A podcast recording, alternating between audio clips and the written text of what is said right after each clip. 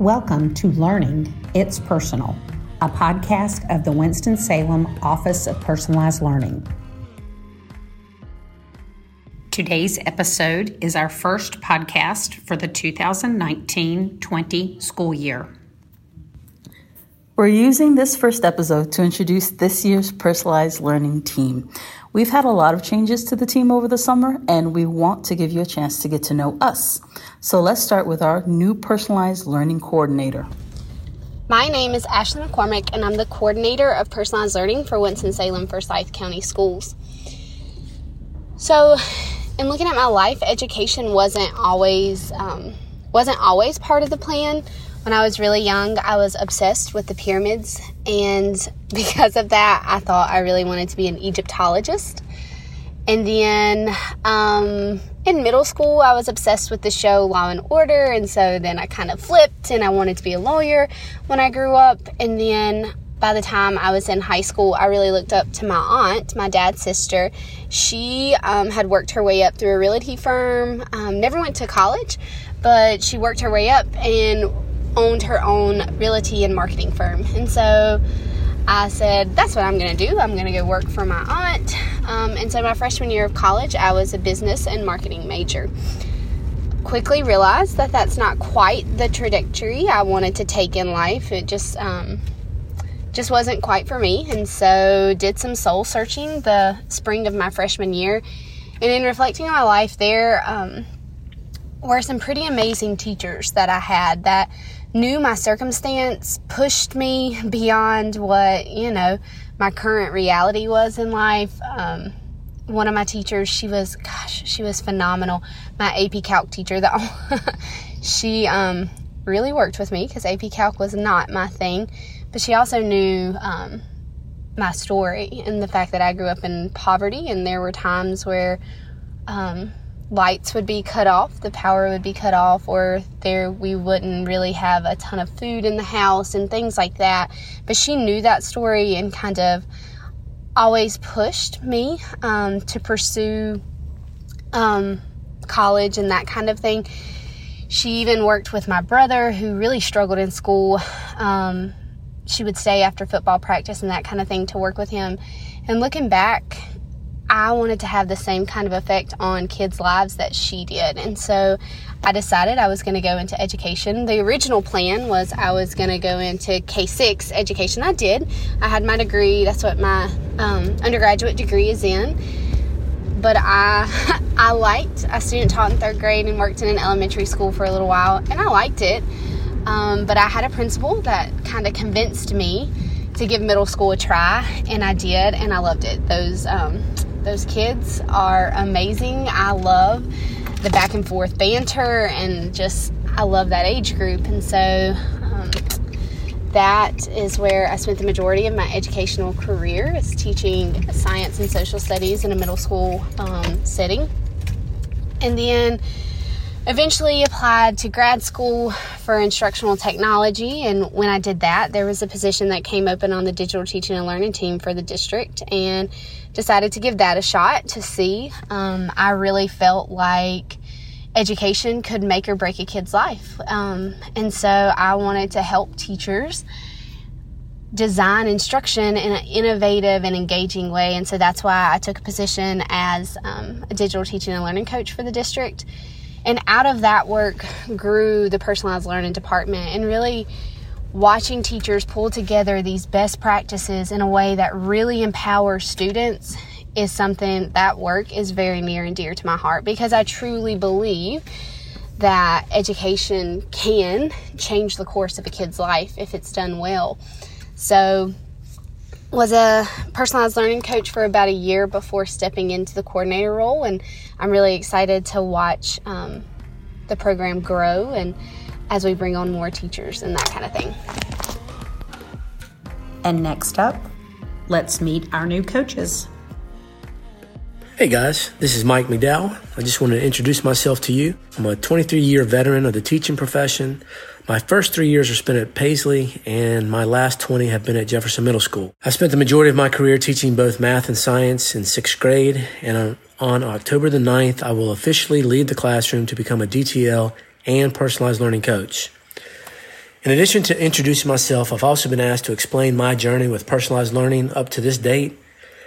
And it all probably began in 2010, maybe 2011, when I applied for the Race to the Top grant, which was a pilot program for one to one technology. I was one of six teachers in the district to be selected, and from there, I worked closely with Marty and the Department of Instructional Technology. A few years later, Marty changed schools, and Brittany Guy became my DTL coach. And working with this department over the past few years, I quickly learned that it was important to become a part of any initiative that was coming from them. Fast forward a few years, and Brittany Guy becomes the Winston-Salem Forsyth County Schools' first personalized learning director and she sent out an email about creating the first cohort for personalized learning, and I decided to sign up. At our first retreat at NCCAT in Cullowhee, I was super excited to be working with such positive teachers who were eager to improve themselves as teachers. I totally love this group. Listening to the PD made me realize that I was doing something right because they were mentioning some of the bigger things that I was doing in my classroom, like flex seating and cooperative learning and we even talked about Rick Wormeli's work with credit recovery and content mastery. Growth mindset was a big talking point. And what really reeled me in from this PD at um, NCCAT was the use of Kagan structures during cooperative learning and the personalized learning pathways, and also the student data tracking forms. Once I left NCCAT, I spent the next two years just hyper focused on these things. And I'm happy to say that when I um, that I completed my creation of 100% of my math and science curriculum at the end of last school year. So late last year, I ran into Brittany and she um, announced that she was taking a job in Chicago and that her position and possibly a, a few coaching positions would be opening up.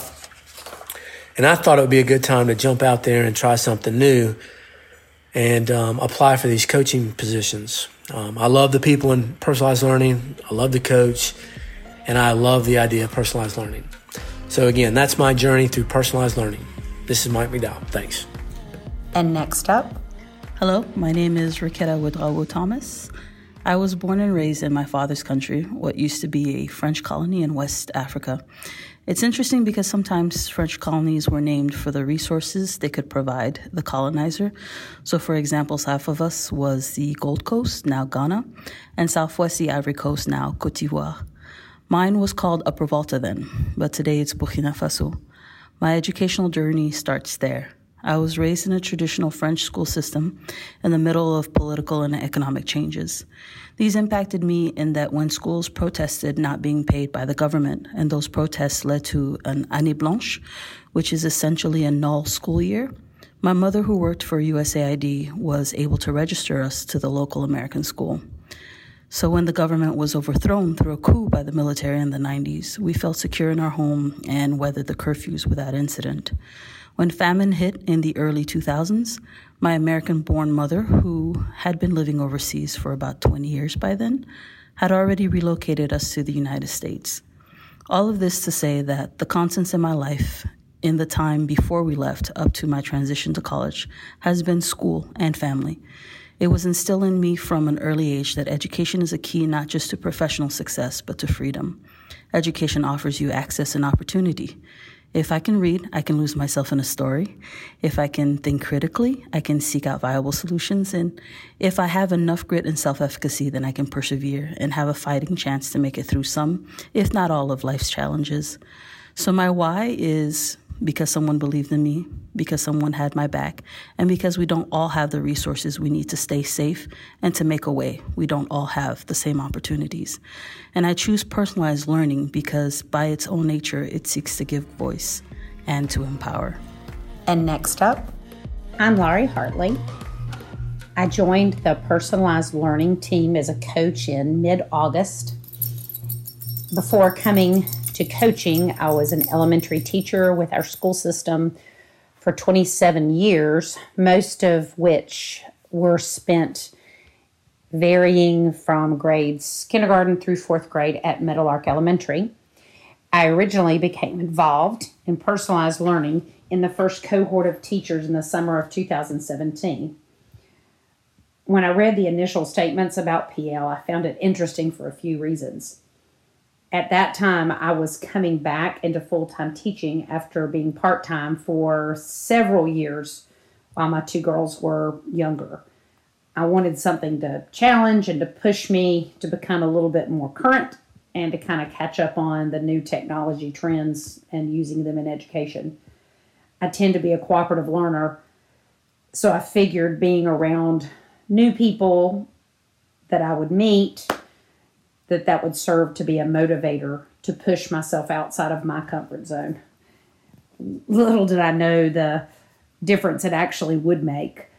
Um, I feel like between my coach and my tribe of PL teachers from various grade levels and subject areas and schools across the county, I have grown more and been supported more to make that growth than anything else I've been involved in since the beginning of my teaching career.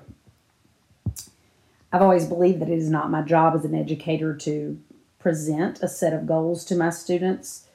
I believe that the best thing I can do for them is to instill a desire to learn and to grow by creating that environment in my classroom where learning opportunities are present, growth is expected, and individuality is respected.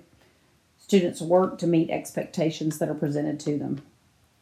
I've always kind of joked that if you brainwash them that they already know something that they'll figure out how to do it and that's kind of what you do with PL is you set up the situations for them so that they can be successful in a style that they feel confident in and those foundational practices just fit well with the way I've always taught.